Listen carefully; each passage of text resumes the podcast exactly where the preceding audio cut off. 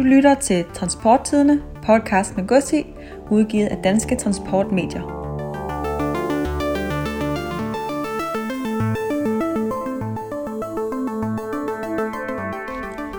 Mit DT-medier er platformen, hvor du samler din markedsføring et sted. Publicer artikler på transporttidende.com og lastbilmagasinet.dk. Del dine artikler på din Facebook-side og link til din egen hjemmeside. Få en uforpligtende snak med salgskonsulent Henrik Christensen på 43 58 45 41.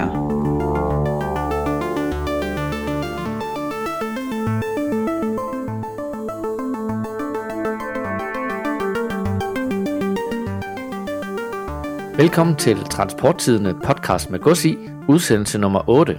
Mit navn er Anders Per Geihede, jeg er ansvarshavende redaktør på Transporttidende, og jeg sidder i øjeblikket i studiet i Lystrup. Med mig har jeg også dig, Lars Mørup. Du er journalist på Transporttidende og med os fra studiet i Hellerup. Hej Anders.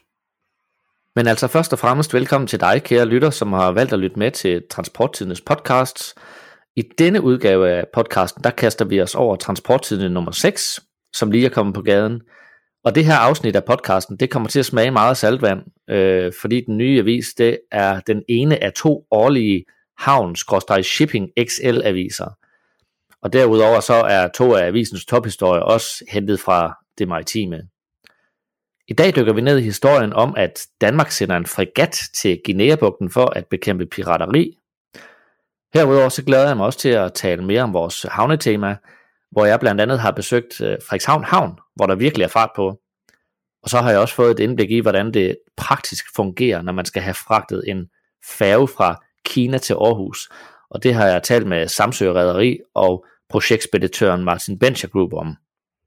Endelig kigger vi nærmere på vores forsidehistorie om, at Danmark støtter forslag om en CO2-afgift på skibsfarten, der skal finansiere forskning i grønne drivmidler til skibene. Og så slutter vi af med ugens øjenåbner, hvor vi hiver en nyhed frem, som har overrasket os.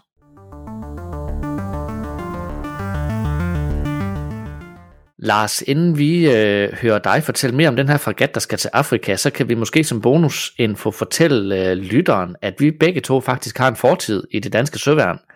Og det er jo nok også blandt andet derfor, vi finder det her emne så spændende, nemlig at Danmark nu deployerer et sømilitært bidrag til bekæmpelse af pirateri ved Afrika. Men derudover så har det selvfølgelig også en betydning for den civile skibsfart i området, hvorfor historien netop også er interessant for godstransportbranchen. Men jeg glæder mig til at høre dig fortælle mere om sagen. Tak, Anders. Det er netop, som du lige nævner, en historie, som måske ligger os lidt nærmere, fordi vi selv har jo haft en andel i det. Min andel i søværnets historie, den ligger tilbage fra omkring den tid, hvor det var med årer og økse, det foregik. Men der er i hvert fald sket det, som nærmest har været en forudsigelig udvikling, at regeringen har besluttet at sende en fregat til Guineabugten, hvor der jo har været flere eller et stigende antal piratangreb i de senere år, og det er faktisk gået ud over 3 danske handelsskibe her inden for mindre end 3 måneder.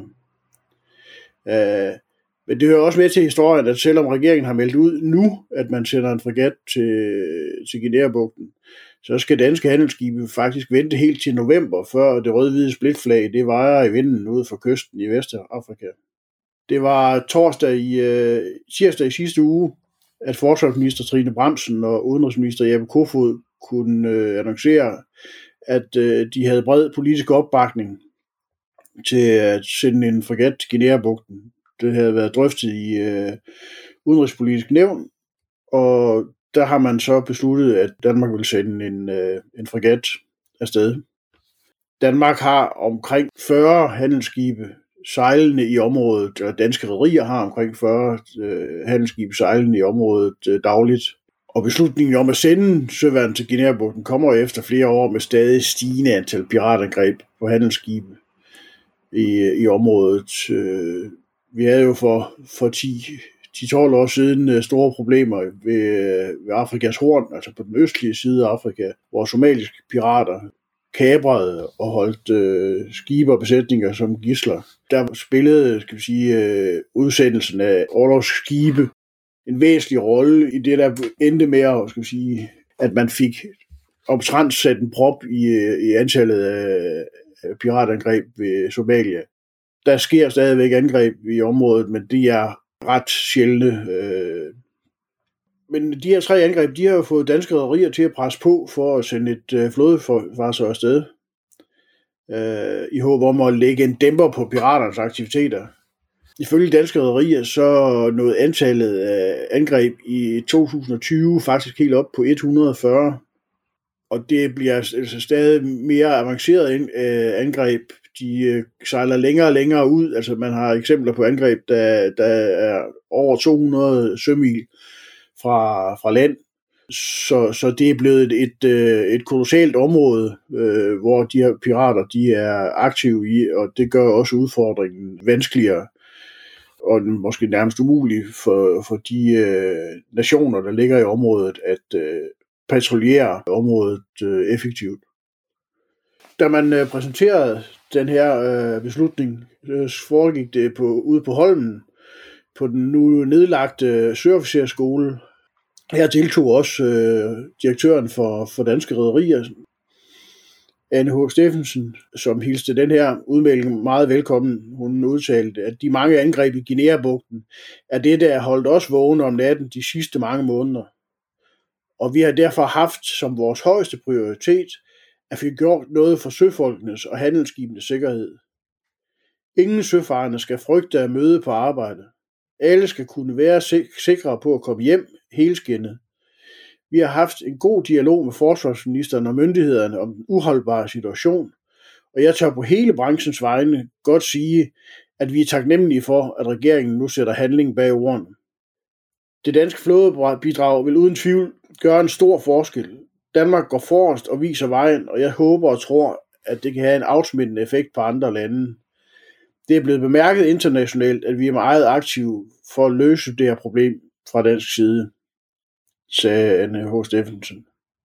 Der har det jo sådan allerede fra starten af, da det første piratangreb ramte et dansk skib, et tormskib i starten af november, været danske rederiers holdning, at det her skulle ske i en ramme af et internationalt samarbejde mellem lande, som Danmark i forvejen er allieret med i Europa.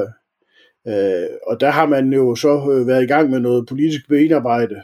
Udenrigsministeren har selv haft nogle kontakter til forskellige parter, og man har vel ligefrem udnævnt en særlig udsending for maritim sikkerhed, den danske ambassadør i Holland, som arbejder for at sikre international opbakning.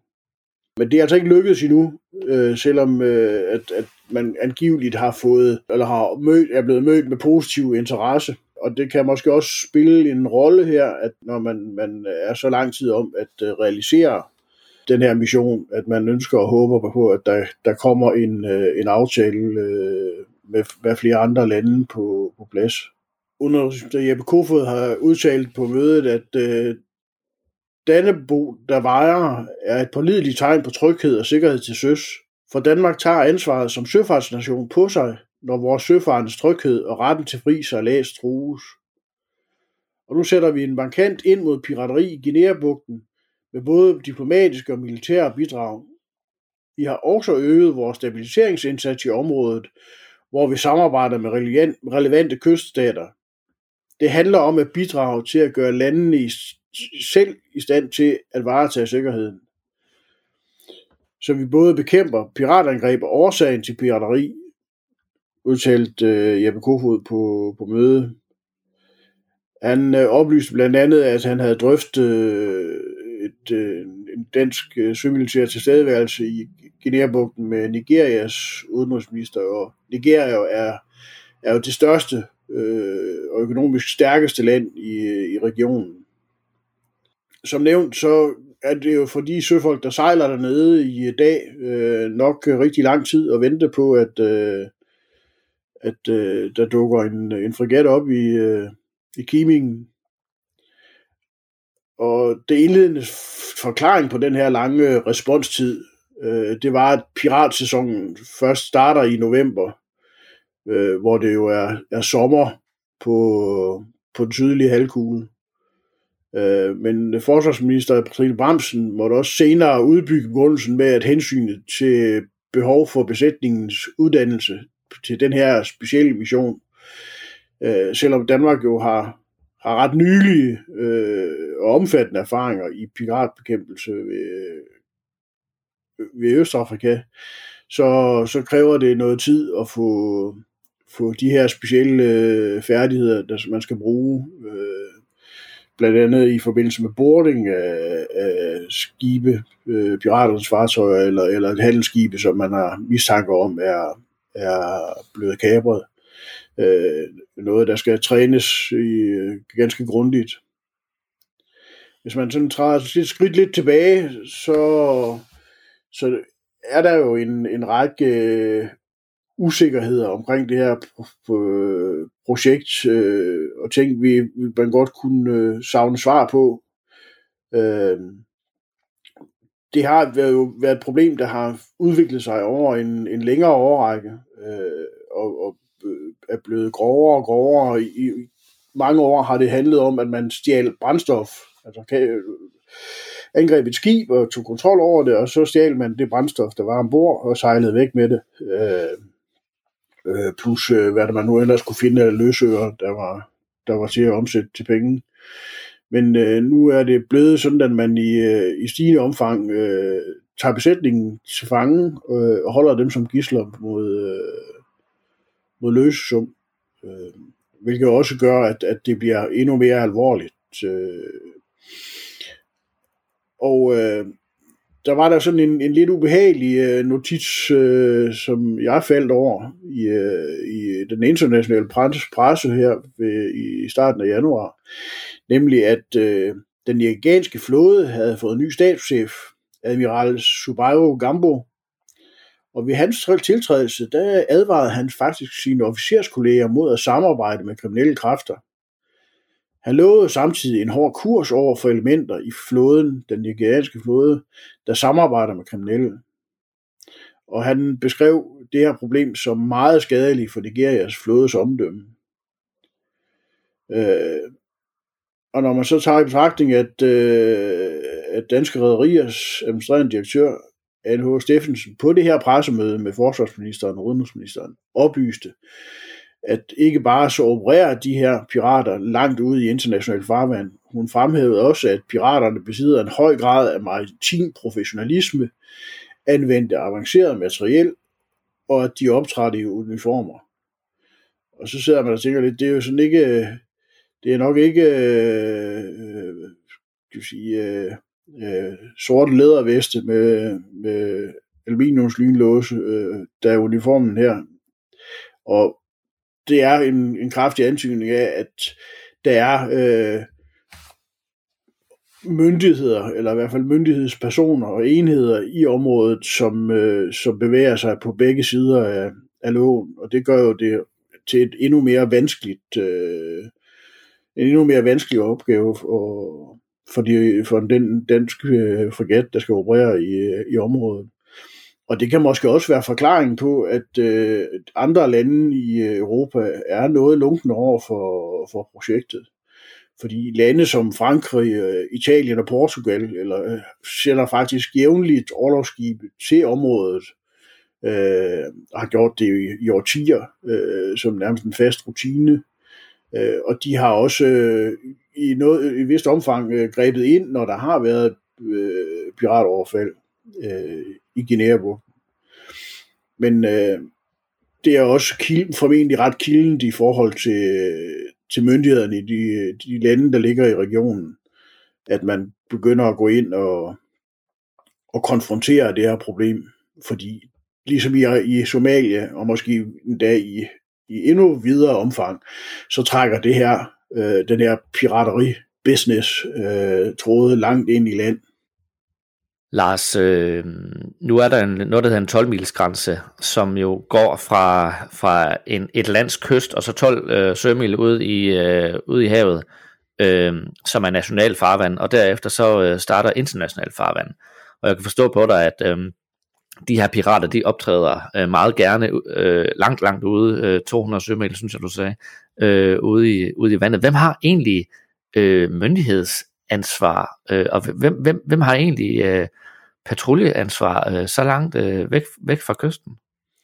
Og hvad stiller man så i givet fald op, hvis man så pågriber pirater derude? Det er jo, altså det er som du siger, der er en 12 mil grænse, altså på 12 sømil ud fra kysten, der er man nationalt suveræn, og det vil sige, at en dansk fregat kan ikke bare mosle ind på den anden side af 12 mil grænsen, fordi at der er nogle pirater, der har travlt med at komme i land og få tørre fødder. Så det betyder jo, at man kan kun operere i internationalt farvand, og hvis man skal komme ud over det her problem, så med 12 mil grænsen, så skal man jo samarbejde tæt med de nationale myndigheder, og det tror jeg også man gerne vil, men det kan jo være ømtåleligt, hvis ikke tilliden, den gensidige tillid, det vil kræve er til stede. Altså nu har man jo historisk ikke noget særlig godt forhold til europæiske flådemagter i Vestafrika. Og det er diplomatisk kilden, ikke? Og det vil også kræve rigtig meget fingerspidsgefyle for dem, der skal operere i den her operation. Og så spørger du om det her med, hvem der egentlig skal retsforfølge dem. Det har der ikke noget svar på, men hvis vi tager erfaringerne fra Somalia som eksempel, så er det nok ikke en opgave, som hverken Danmark eller andre europæiske lande er interesseret i at påtage sig. Alene af den grund, at man frygter, at de her piratdømte, eller bare det, at de er stillet for en dansk domstol, jo vil være berettiget til at søge asyl. Og derfor så ved Somalia, ikke, at der var i flere år, mens man opererede dernede og tog pirater til fange, så var man faktisk nødt til at sætte dem i land i Somalia. I nærheden, der sådan lignede nærmest et catch and release scenario, og som indsatsen jo også blev latterliggjort for i en periode. Og her lykkedes det så til sidst at få Kenya og sicilierne til at påtage sig at retsforfølge de her pirater, eller rettere sagt lederne.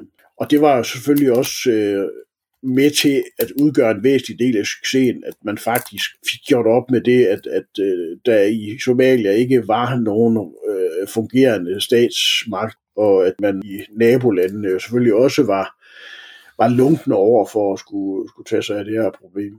Omvendt så var motivationen for Seychellerne og Kenya til at deltage i den her retsforfølgelse, at det her pirateriproblem jo faktisk udgjorde et alvorligt problem for de her lande, fordi at piraterne jo også angreb de skibe, der sejlede til og fra Kenya eller Seychellerne. Så det er noget med, at hvis der skal være både en retsforfølgning og en straffuldbyrdelse, så skal det ske i de lande i regionen, som det vedrører. Så der er mange ting, der skal på plads, før det her det er noget, der kommer til at fungere tilfredsstillende. Tak skal du have, Lassen. Ja, lad os håbe, at de lokale myndigheder dernede, de er samarbejdsvillige. Det handler jo nok i sidste ende om allermest om fattigdom, kunne man forestille sig. Men jeg tror da, at der er mange af vores tidligere kolleger, som går og glæder sig til at skal derned, med en af vores fregatter. Jeg kunne forestille mig, at det er sådan en tur, man synes er rigtig fed. Det er i hvert fald et helt andet søværn, end det vi har oplevet, hvor man kun sejler i dansk farvand og ved Grønland og Færøerne. Men det er jo også lang tid at skulle være væk hjemmefra fra familien, ikke? Så der vil formentlig også være nogle udfordringer omkring personale logistik. Altså for eksempel har vi jo lige haft en fregat i Hormuzstrædet i nogle måneder, og her skiftede man, så vidt jeg ved, besætning på et eller andet tidspunkt i forløbet, så det var ikke de samme, der sejlede den ud, som der sejlede den hjem igen. Og om det er muligt at gøre i Vestafrika, det er også lidt svært at svare på. Ved vi noget om, hvor længe den skal være deployeret dernede? Ja, Trine Bramsen oplyste, at den ville blive sendt afsted i november, og om den ville være fremme i november, eller den ville afsejle fra Danmark i november, det er ikke, fik jeg i hvert fald ikke helt fat i. Og så skulle missionen så være afsluttet i marts. Og det er jo så også en af grundene til, at man gerne vil have et internationalt samarbejde omkring det her. Det er jo, at Danmark vil jo ikke være i stand til at opretholde tilstedeværelse i området, som jo er kolonormt, og som en fregat alene vil have vanskeligt ved at overvåge og patruljere. Selvom fregatten jo får en helikopter med, så er det er et kæmpestort område, der skal holdes øje med. Når det ikke er længere end 4-5 måneder, så kunne jeg ikke forestille mig, at man laver besætningsskift. Men hvis det havde været meget længere, så tror jeg, at man havde gjort det, fordi det er også noget, der sætter sig på psyken. Det kan godt være, at man laver besætningsskift på helikopterbesætningen, for eksempel. Det kan jeg da huske, det gjorde vi op nordpå i Nordatlanten. Der sejlede helikopterbesætningen, og ikke de her sædvanligvis 3 måneder i gang, som vi andre gjorde. Der er jo nogle særlige krav til helikopterbesætninger, eller i hvert fald især piloter, nemlig at de skal gennemgå nogle bestemte former for træning, altså nogle træningsprogrammer, som de ikke i simulatorer og sådan nogle ting, som de ikke kan gøre på skibene. Så det er derfor, jeg tror, man har udskiftet dem relativt ofte, og den udfordring vil helt klart også være derfor for den helikopterbesætning, der bliver sendt til Guineabugten. Men det er igen ikke, det er selvfølgelig missionens længde, der afgør, om man skifter besætning, men jeg tror også, at man har erkendt, at meget lange udsendelser, altså over 3 måneder, at de er tunge, både for besætningen, men også for besætningens pårørende og bære. Så der tror jeg, at man er blevet mere, skal vi sige, human. Tak skal du have, Lassen.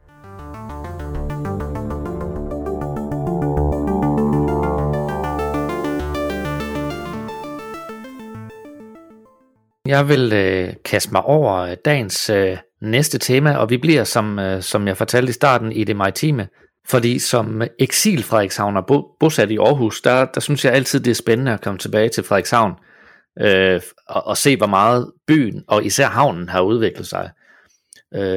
Når man kommer kørende langs Frederikshavn og motorvejen sydfra, så opdager man først Pikkerbakken inde på venstre side, og den cirka 3 km lange kystskrant fra istiden, som er et af symbolerne på Frederikshavn og på området. Og derefter så dukker Kattegat op ud til højre, og så lige for, så kommer Frederikshavn. Og over de senere år, så står det efterhånden visuelt mere og mere klart, hvilken forandring Frederikshavn Havn har været inde i. Fordi der tårner sig nemlig op de her kæmpestore offshore-installationer, hvor den her amerikanske virksomhed MARS, eller bare MARS, på havnens arealer genindvinder skibe og platforme. Visuelt, der er de her installationer måske det, der bedst fortæller historien om den her havn, som for blot 15 år siden næsten udelukkende betroede færgedriften den samlede omsætning, men som i dag altså hviler på en større forretningsplatform. Jeg blev taget rigtig godt imod i Frederikshavn Havn af havnens administrerende direktør Mikkel Seedorf Sørensen, som kunne fortælle mig, at han her til juli har 10 års jubilæum, og på de 10 år, der er havnen faktisk næsten fordoblet i størrelse. Og jeg kan huske, lige så længe som jeg har været journalist på Transporttidende, og vi har dækket havnestof som tema, der har det været en debat om de danske havne, de udvider sig selv ihjel. På et tidspunkt, så havde rigtig mange havne i Danmark store udvidelsesplaner, og det medførte en debat om, hvorvidt der overhovedet var aktivitet nok til alle de her udvidelser. Fordi man ville jo ikke have, at danske havne bare kannibaliserede på hinanden, men derimod skabt noget mere aktivitet udefra. Og det har man altså formået at gøre i Frederikshavn. I begyndelsen af 10'erne, jeg tror det var i 2011 eller 2012, der lavede havnen en undersøgelse, hvor de blandt andet spurgte havnens 10 største maritime servicevirksomheder omkring deres tanker om fremtiden. Og den viste altså, at hvis virksomhederne, havnevirksomhederne og havnen og byen, de skulle have de bedste vækstmuligheder, så var der altså behov for udvikling. Fordi stadig større skibe, de krævede større vanddybde, og de krævede bedre manøvremuligheder, og de stigende aktiviteter inden for ophugning af skibe og offshore-installationer, det betød også et øget behov for kajfaciliteter og baglandsarealer.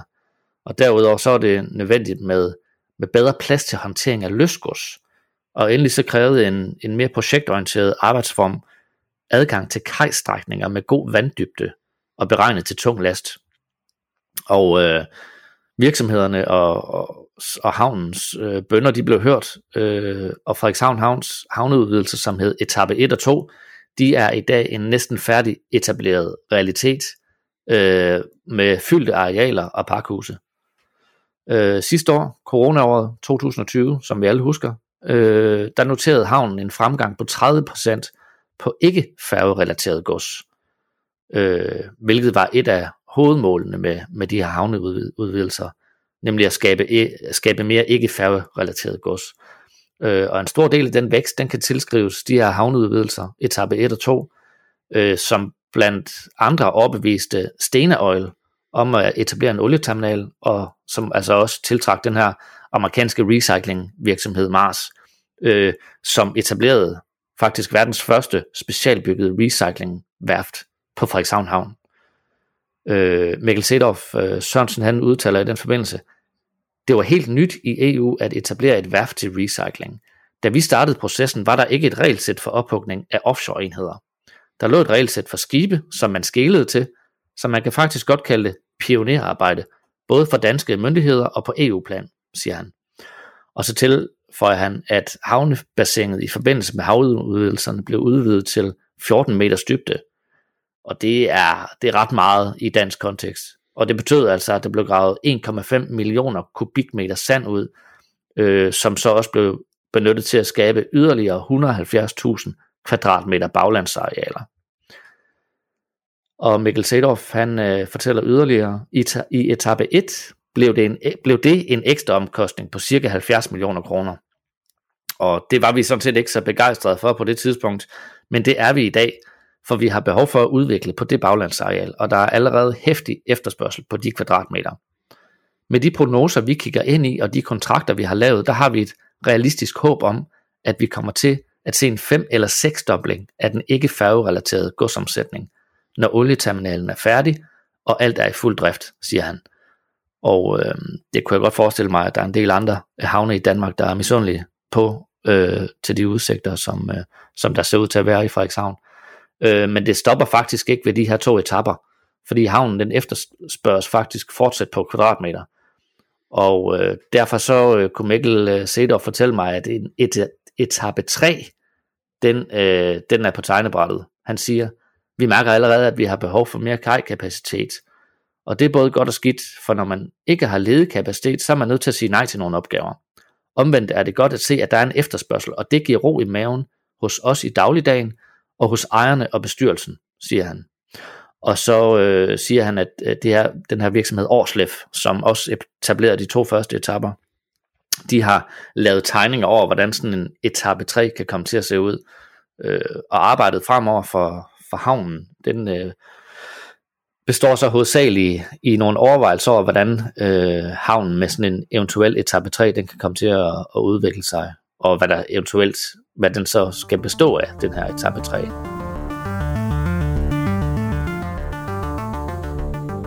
Transporttidende er erhvervsmediet, der dækker de nationale og internationale transport- og logistikkæder til lands, til vands, i luften og på varelagerne. Vi brænder for at fortælle om de virksomheder, der opbygger, driver og leder effektive forsyningskæder. Herunder også branchens rammevilkår inden for uddannelse, infrastruktur, miljø, jura og politik. Køb dit årsabonnement til Transporttidendes trykte avis eller som e-avis. Kontakt os på 70 250 350. Et andet sted i temaet, der kan man også læse historien om, at projekttransporten af Samsø Ræderis ny færge MS Lilleøer blev til en anderledes opgave for projektspeditionsvirksomheden Martin Bencher. Den Aarhus-baserede projektspeditør, for dem der er det ikke noget ekstraordinært krævende at fragte sådan en færge fra den ene ende af verden til den anden. I det her tilfælde fra værft i Kina og så til Danmark. Men med sidste års coronapandemi og med endestationen i egen baghave, altså Aarhus, der blev transporten af færgen alligevel et helt ekstraordinært projekt, som forvandlede en standardopgave til noget helt særligt. Og det siger Jonas Frank, som er Martin Benchers direktør i Kina. Han siger sådan her: Pandemien betød, at vi måtte ændre hele setupet. Da covid-19 brød ud midt i det hele, satte det alt på pause. Blandt andet kunne Søfartsstyrelsen ikke sende en medarbejder til Kina for at inspicere og godkende færgen. Og det gjorde, at alt blev forsinket, og at vi derfor måtte ændre hele transportforløbet. Færgen kunne ikke certificeres i Kina, som det ellers var tiltænkt, så kunne vi have sendt den til Hamburg. Men det var ikke en mulighed, og derfor måtte vi lave en direkte løsning til Aarhus. Så fra FI Southern Shipyard-værftet i Kina, der blev den her MF Lilleøer-færge tokket til Dongguan Havn og løftet på en SAL Heavy Lift Carrier, som i forvejen også var booket med vindmøllevinger. Og hele transporten fra Asien til Europa, den forløb altså gnidningsfrit. Og den nye færge, den ankom planmæssigt fra Kina til Aarhus den 18. februar om eftermiddagen. Og derefter så startede losningen næste formiddag, og den dag, der befandt Business Development Manager Christian Holm fra Martin Bencher Group sig også på kajen i hjembyen for at koordinere med de lokale stevedorer og for at tage imod færgen. Og han fortæller også, som jeg lige nævnte, at sådan et 105 tons løft og selve transporten, det er ikke noget, der er så ekstraordinært, som det måske var for 15 år siden. Men til gengæld så hører det til sjældenhederne, at Martin Bencher, de har projektlaster ind til Aarhus. Og han siger følgende: Den her opgave var noget helt særligt, fordi den sluttede i vores egen baghave. Vi opererer i hele verden og transporterer gods til og fra alle kontinenter. At flytte en færge er ikke noget ekstraordinært, men at flytte en færge, der er så vigtig og relevant for Aarhus og Samsø, det er en engangsforestilling, siger Christian Holm. Og så tilføjede han, at en stor del af glæden for ham, det er også bestået i, at lokale medier og lokale Aarhusborgere, de faktisk fik en mulighed for at komme ned på havnen og få et indblik i en verden af projektspedition på et projekt, som kan få helt konkret betydning for dem selv. Han udtaler nemlig yderligere: Det her var ikke en transport af eksempelvis store, ufærdige konstruktioner, men et færdigt produkt, som er til at tage og føle på. Og så er det jo dejligt at få et skib ind til Aarhus, hvor pressen og indbyggerne kunne få et indblik i, hvordan sådan en operation ser ud. Og det gjorde opgaven unik. Almindelige borgere kan forholde sig til en færge, de har set den ankomme, og de kan sætte sig ind i den, når den sejler. Det er da en god historie, siger Christian Holm. Og det er jeg sådan set enig med ham i. Og når Martin Bencher-koncernen, de går til sådan en opgave med så stor ildhu og selvsikkerhed, som de gør, så skyldes det jo først og fremmest, at de har virkelig stor erfaring med at udføre projekttransporter fra den ene ende af verden til den anden, og også med Kina som udgangspunkt. Og desuden så er de jo selv repræsenteret med flere kontorer i landet. Og deres Kina-direktør Jonas Frank, han har under coronapandemien faktisk både arbejdet fra kontoret i Shanghai og fra Aarhus-afdelingen, hvor de har deres hoveddomicil, Martin Bencher Group. Og han fortæller, at det blandt andet er hans kinesiske medarbejderes engelskkundskaber og know-how, der differentierer Martin Bencher fra mange af konkurrenterne. Han siger: Når der skal bygges sådan en færge, som måske ikke er bygget for, så bliver man nødt til at tage alt fra scratch. Lige fra det tekniske som valg af shipping cradle og løfteteknik til udarbejdelse af certifikater og drøftelser med lokale myndigheder. Vi har gennem hele processen haft en god dialog med værftet, og når Samsø Ræderi ville kommunikere med værftet, har dele af kommunikationen vedrørende transporten været igennem os, siger Jonas Frank. Og så tilføjer han, at sådan en opgave, den ikke kunne være løst lige så gnidningsfrit uden repræsentation i Kina. Han siger igen: Vores kontorer i Kina er Martin Benchers ryggrad i sådan en opgave. Hvis værftet lå i Tyskland, kunne vi have planlagt transporten hjemmefra. I Kina har vi hands-on gennem hele processen, og vi kender kulturen i, citat, det vilde østen. Sådan en opgave kræver lokal tilstedeværelse på mange niveauer. I Kina skal alt dobbelttjekkes og gås igennem flere gange, både på værftet og administrativt. Det er en anden verden, og at have dygtige kinesiske medarbejdere er den eneste vej til at lave forretning derude. Så vi har kunnet tilbyde kunder som Carsten Kruse, som er direktøren i Samsø Ræderi, og Samsø Ræderi rigtig meget i en opgave som denne, siger altså Martin Benchers direktør i Kina, Jonas Frank. Og jeg har derfor også talt med Carsten Kruse fra Samsø Ræderi, og han siger, at det var Martin Benchers og ekspertise og tilstedeværelse i Kina, som gjorde hele forskellen. Og han udtaler til mig, grunden til, at jeg valgte Martin Bencher er, udover at de er yderst kompetente, at de har en afdeling i den by, hvor færgen blev bygget. På den måde fik vi at omveje flere sæt ører og munde lokalt, hvilket har været en kæmpe fordel i forhold til at følge med i processen på værftet, siger Carsten Kruse. Og så tilføjer han, at der var et helt naturligt flow fra Martin Benchers kontor i Aarhus til Kina, som også Jonas Frank sagde. Han siger, det jeg sagde i Aarhus kom hurtigt og korrekt videre til Kina. Martin Bencher havde også selv direkte kontakt til værftet, hvor de talte med vores kontaktperson og aftalte tusindvis af detaljer. Der var overhovedet ingen kommunikationsproblemer, hvilket var en kæmpe fordel, og det der gjorde forskellen, siger Carsten Kruse. Og han fortsætter, Martin Benchers styrke er deres ekspertise. De er vant til at fragte gods fra Kina, og de har lokalt ansatte. Det var en kæmpe styrke, at de kunne hjælpe os med det administrative og være on-site for at kontrollere, at aftalerne blev overholdt. Anders, vedrørende dit besøg i Frederikshavn, så lyder det jo som om, at det går rigtig godt deroppe.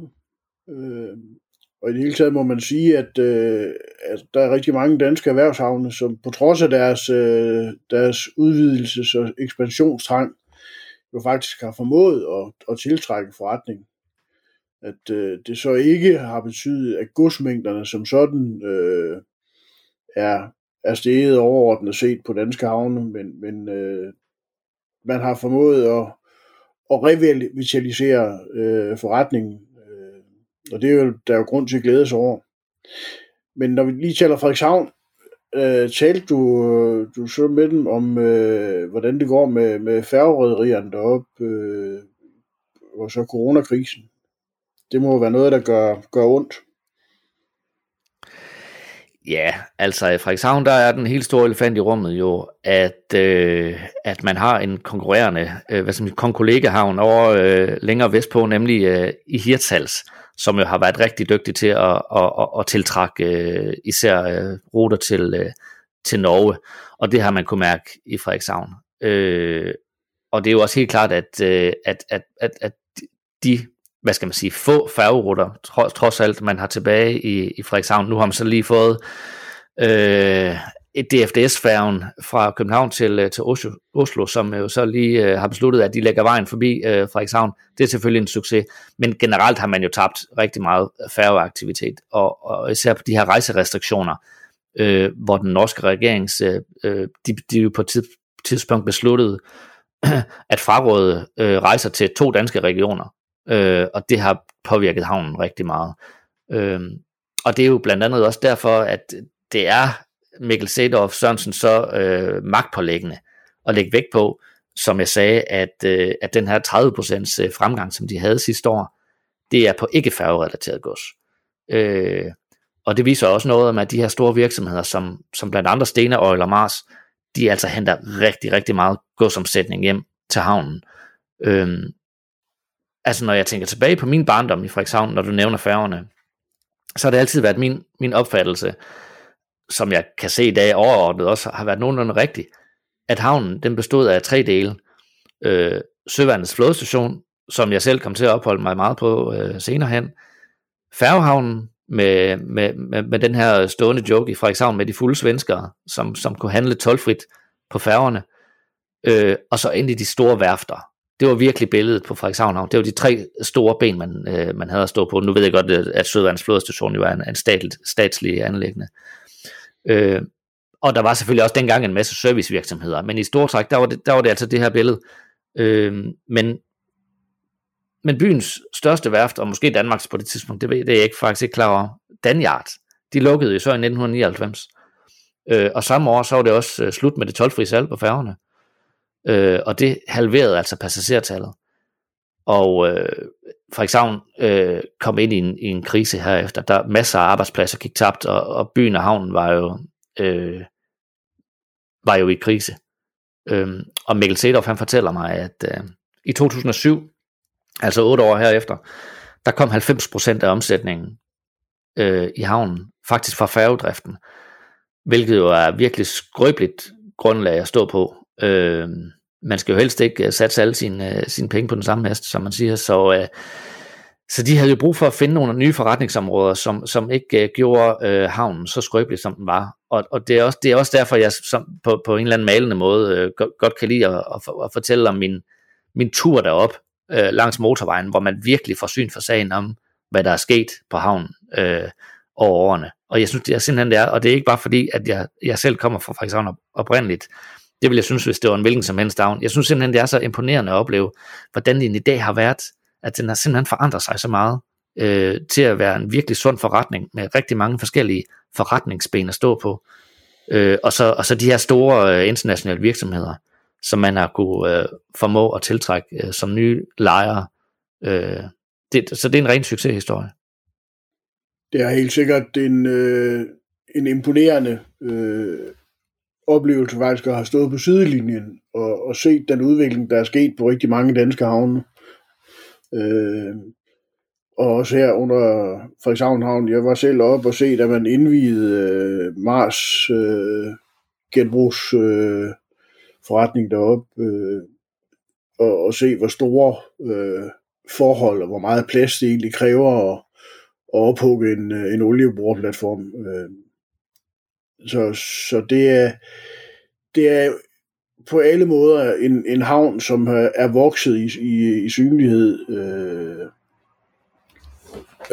og skal vi sige, og erhvervsevne, og det er jo altid opløftende at se. Selvom han havde travlt, havndirektøren, den dag jeg var oppe og besøgte ham, så tog han alligevel tid til at køre mig med ud på de nye havneområder. Og jeg har aldrig set til trods for, at jeg har lidt saltvand i årene, så har jeg altså aldrig set sådan en boreplatform tæt på. Men da vi kom ned og stod ved siden af hegnet ind til Mars' område, fordi man kan naturligvis ikke komme derind som civilist, som man jo er. Men da vi stod ved hegnet og kiggede på de her kæmpe store offshore-installationer, altså man måtte virkelig bøje nakken bagover, altså de er kæmpe giganter. Så hvis man ikke kender til den verden, så tror jeg, man virkelig får sig en øjenåbner, når man ser de her store installationer, og de vejer jo som jeg ved ikke hvad, så det er jo selvfølgelig også noget med til at bonge ud på den her godsomsætning, som er steget 30%, så det forstår man jo godt, når man ser de her store installationer. Har du været nede og se, hvor mange installationer var der, da du var der til indvielsen? Selve værft, eller ophugningsværftet var tomt på det tidspunkt, og ikke helt klargjort, men der lå 2 store platforme ved siden af, og så er der kommet nogen til siden, fra Tyrefeltet, så det er nok ikke det samme, og jeg tror faktisk, at den ene af de platforme, der lå dernede, den faktisk skulle renoveres, men det er jeg ikke sikker på. Jeg vil sige, det eneste, der har imponeret mig mere, fordi jeg har set nogle boreplatforme, både i Esbjerg og i Hirtshals, som har jo haft nogen inde til service eftersyn og modernisering. Det var at komme ombord på Maersks AAA-skib, da det første det landede i Aarhus. Der er det lidt svært at holde kæben oppe, eller fri af dørken. Men så er det jo lidt med drenge, at store maskiner og store konstruktioner, det har en eller anden særlig tiltrækning.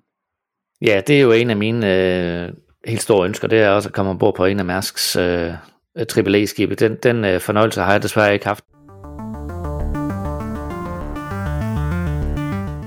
Lars, du vil gerne fortsætte i det maritime spor, som vi jo kører i dag, med vores tredje og sidste emne, som jo er vores forsidehistorie, som jo også er en rigtig spændende en af slagsen. Den handler om CO2-afgift på skibsfarten. Hvad kan du fortælle om det? Ja, det ser jo endelig ud til, at der måske kommer en CO2-afgift på skibsfarten. Den har jo været, som en række andre sektorer, været fritaget for CO2-afgift eller de her CO2-kvoteordninger, som mange andre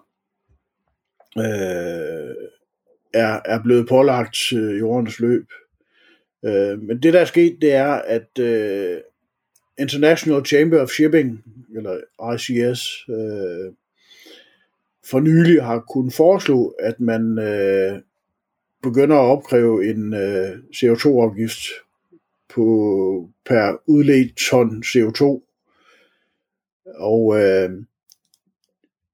ICS har haft opbakning fra en række flagstater til det her forslag. Og her forleden så skete der så det, at Danmark, altså den danske regering, faktisk gik ud og tilsluttede sig det her forslag. Og det der er ideen i ICS udspil, det er, at man indfører en klimaafgift per udledt ton CO2 på hele skibsfarten globalt. Og indtægterne fra den her klimaafgift, de skal så gå ind i en fond, der skal finansiere forskning i udvikling af CO2-neutrale drivmidler og teknologier, der kan drive fremtidens skibsfart. Og den her fond, den forventes at vokse til $5 milliarder, eller cirka 40 milliarder danske kroner, frem mod 2030. Og vinder forslaget opbakning i IMO, vil det så være første gang, der vil være udsigt til, at skibsfarten faktisk bliver pålagt en CO2-afgift, ligesom andre sektorer. Og når jeg stiller spørgsmålstegn ved det, så er det, fordi det er ikke givet, at der kan opnås opbakning til det. Der er mange lande, især i den tredje verden, som vil være lunkne over for ideen om, at man skal betale en afgift på skibsfart. Udover ICS, så er de 9 søfartsnationer, der var med til at fremsætte den her idé over for FN's internationale søfartsorganisation IMO. Det er Grækenland og Japan og Schweiz og Singapore, Malta, Nigeria, Liberia, Georgien og Palau. Og det er jo nogle af dem er meget betydende flagstater. Nogle, som for eksempel Liberia, er jo måske lidt berygtet, fordi at man er et skibsregister, som mange anser for at være sådan et bekvemmelighedsflagsregister. Det er relativt billigt, og kravene til de rederier og de skibe, der er registreret, er ikke så strenge, og de bliver ikke håndhævet så kontant, som de gør i andre skibsregister, som det danske eller det britiske for eksempel. Men det er, man kan sige, en på mange måder en positiv udmelding, og de danske rederier, som har støttet den her idé, så siger bestyrelsesformanden Jakob Meldgaard fra Rederi Torm, at det er meget glædeligt, at Danmark støtter forslaget. Danmark spiller en vigtig rolle i IMO, og med et erhverv, der går forrest og stiler mod en CO2-neutralitet i 2050, så er det vigtigt med dansk opbakning til den forsknings- og udviklingsindsats, der skal rulles ud. Det er ret unikt, at den samlede internationale erhverv selv foreslår at betale til forskning og udvikling. Vi har brug for en global lovramme vedtaget i IMO, så alle verdens rederier kan bidrage økonomisk til omstillingen, siger Jakob Meldgaard.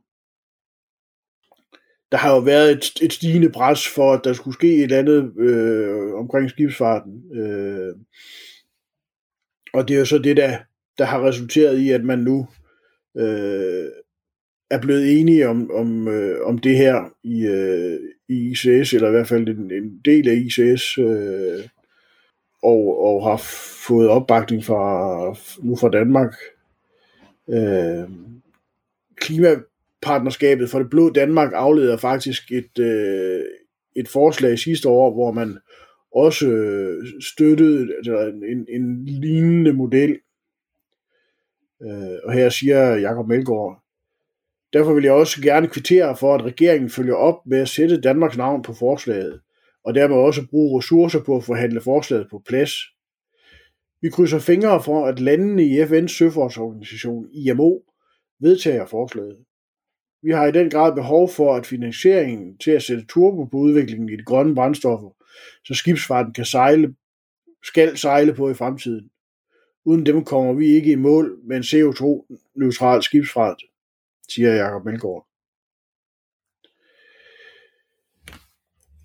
Det er så ikke alle, der er lige imponeret over det her forslag, fordi der er ikke, i det jeg har refereret her, der er der ikke nogen, der har sat pris på den her CO2-afgift, men ifølge det ansete britiske dagblad The Guardian, så er det der ICS ligger op til faktisk en CO2-afgift på $2 per ton. Og sammenligner man med den CO2-afgift, som der er blevet foreslået fra regeringens klimaudvalg i Danmark, så er det jo i omegnen af 1.500 kroner per ton udledt CO2. Og derfor så er der altså i klima-NGO'er og hos eksperter en holdning om, at det her det er alt for lidt, og det kommer alt for sent. Men hvorfor mener de egentlig det? Ja, det er jo først og fremmest, fordi en klimaafgift på $2 per ton, det er alt for lidt til at motivere rederierne til at omstille deres flåde til klimavenlige fremtidsformer. Altså, der er ikke $2 per ton, og de bruger jo ganske vist rigtig mange ton brændstof, når de sejler rundt på verdenshaven. Men det er også, man kan sige, altså over en 10-årig periode at samle, hvad der svarer til 40 milliarder kroner sammen fra en branche, som er så stor. Det er jo ikke noget, der skal sige, virkelig motiverer. Altså, der er ikke rigtig nogen tvang til at omstille sig i den udgift, man pålægger rederierne på det her område. Og så mener de også, at de her 40 milliarder kroner vil være alt for lidt til at betale for det enorme forsknings- og udviklingsarbejde, der skal til, før man kan skabe en CO2-neutral skibsfart. Omvendt så må man også erkende, at en højere CO2-afgift vil nok gøre den her klimaafgift noget nær uspiselig for en række søfartsnationer i den tredje verden. Og derfor kan en lav CO2-afgift faktisk være den eneste realistiske mulighed. Og så er der måske også en mulighed for, at man kan skrue op for den her afgift hen ad vejen, når først man har fået den indført.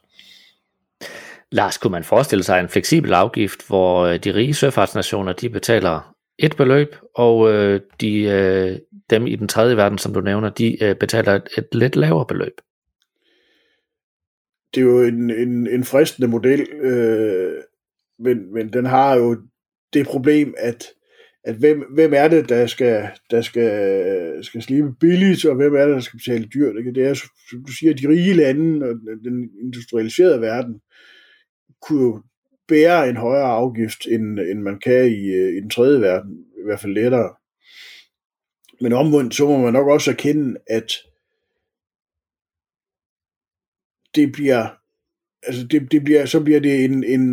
en konkurrenceulighed mellem forskellige rederier og flagnationer, hvor at lande som Kina sagtens kunne forestille sig at få en unfair fordel, fordi Kina jo stadigvæk fastholder sin status som tredje verdens land, og det jeg tror ikke, det er i hvert fald ikke noget, som man ønsker sig i hverken Danmarks Rederiforening eller andre europæiske rederiforeninger. Man vil meget gerne have en, det man kalder a level playing field. Altså, der skal være ens regler for alle. Men jeg synes også, at de der 40 milliarder kroner, det er jo selvfølgelig meget i et husholdningsbudget, men globalt set over 10 år, så er det nok kun en dråbe i havet. Der er jo allerede rederier, som aktivt er gået ind i noget af det her. Herhjemme har vi jo,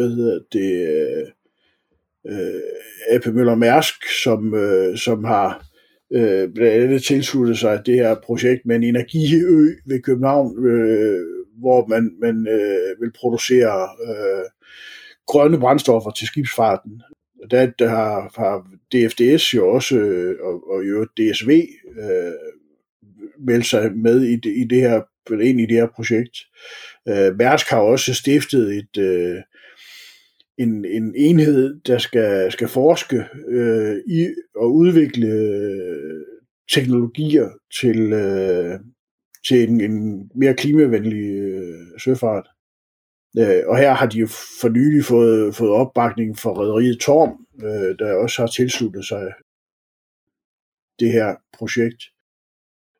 Hvis man kigger uden for Danmark, så er der i Frankrig for nylig været op mod en snes industrigiganter og teknologivirksomheder, som er gået sammen med containerrederiet CMA-CGM om at udvikle det, man kalder Power to X, altså hvor man omdanner klimavenlige elektricitet til brændstoffer, der kan bruges i skibe.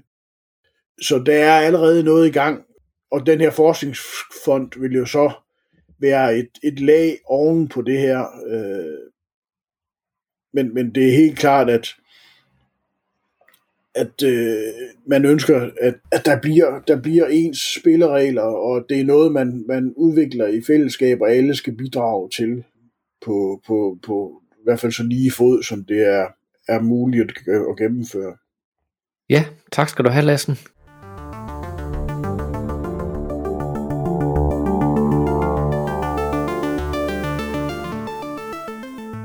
Jeg vil fortsætte podcasten med dagens sidste element, nemlig det, som vi kalder ugens øjenåbner. Og for mig, der har ugens øjenåbner denne gang været nyheden om, at Hirtshals Havn i øjeblikket tegner stregerne til havnens fremtid. Men det er altså en fremtid, som havnedirektøren gennem 16 år, Jens Kirketorp Jensen, tilsyneladende ikke skal være en del af. I slutningen af sidste år i 2020, der iværksatte havnens bestyrelse en ekstern konsulentundersøgelse, og den skulle vurdere, hvorvidt havnen i sin nuværende form er rustet til de udfordringer og udviklingsmuligheder, som havnen står overfor i de kommende år. Og på baggrund af den her analyse, der har havnebestyrelsen altså konkluderet, at der i organisationen er behov for nye ledelsesmæssige kompetencer, samtidig med, at den skal styrkes rent udviklingsmæssigt. Og det har altså betydet, at havnens administrerende direktør, Jens Kirketorp Jensen, og vicedirektør Karin Eilers den 22. december 2020 blev opsagt fra deres stillinger af havnens bestyrelse. Jens Kirketorp Jensen, han har været ansat i Hirtshals Havn siden 2001 og siden 2004 som direktør. Anker Laden Andersen, som er bestyrelsesformand i Hirtshals Havn, han har i den forbindelse udtalt: "Det er vigtigt at understrege, at ændringerne ikke er et udtryk for utilfredshed med den hidtidige opgavevaretagelse, men alene bunder i en vurdering af, at nye kompetencer er påkrævet, hvis Hirtshals Havns udviklingspotentiale skal udnyttes fuldt ud i fremtiden." Og havnen har allerede i gang sat en proces omkring ansættelsen af en ny leder til havnen, og den forventes at være afsluttet i løbet af andet kvartal i år. Jeg har forsøgt at få en kommentar fra Anker Laden Andersen og også fra Jens Kirketorp Jensen, men de ønskede altså ikke at kommentere den her sag yderligere over for mig, da jeg ringede til dem. Men afgående havnedirektør, han har til et andet medie udtalt, at han er overrasket over beslutningen. Således runder vi af for denne udgave af Transporttidende, podcast med Godsi, som smagte meget af saltvand i dag, men det er jo kun godt. Vi er tilbage igen i æderen om 3 uger, som lytteren og læseren måske ved, så udkommer Transporttidende jo 24 gange om året, og det har betydet, at vi 3 gange årligt har 3 uger mellem udgivelserne, og det er altså sagen denne gang, så om 3 uger er vi tilbage i æderen igen, hvor vi kaster os over Transporttidende nummer 7.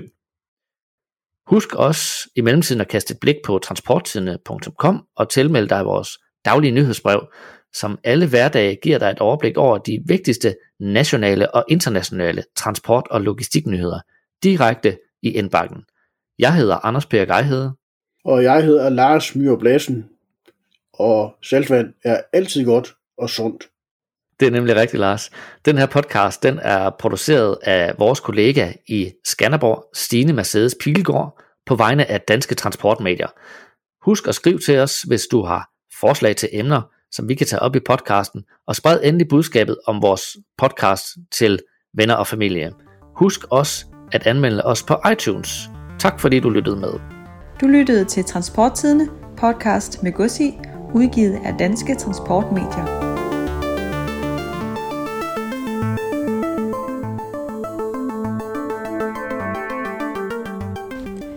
Mit DT Media er platformen, hvor du samler din markedsføring et sted. Publicer artikler på transporttidende.com og lastbilmagasinet.dk. Del dine artikler på din Facebook-side og link til din egen hjemmeside. Få en uforpligtende snak med salgskonsulent Henrik Christensen på 43 58 45 41.